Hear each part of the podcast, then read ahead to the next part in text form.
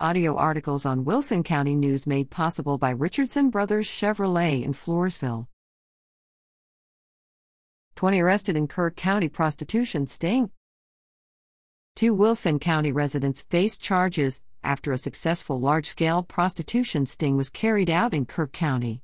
The multi day operation produced the arrests of 20 suspects November 5, and more than 265 individuals across the region were also identified in the sting, according to Kerr County Sheriff's Office personnel. Christopher Scott Johnny, 52, of La Vernia was arrested and charged with solicitation of prostitution. Christopher Daniel Berry, 37, of Stockdale was arrested and charged with solicitation of prostitution, manufacture or delivery of between 4 and 200 grams of methamphetamine, unlawful carrying of a weapon, and possession of less than 2 ounces of marijuana.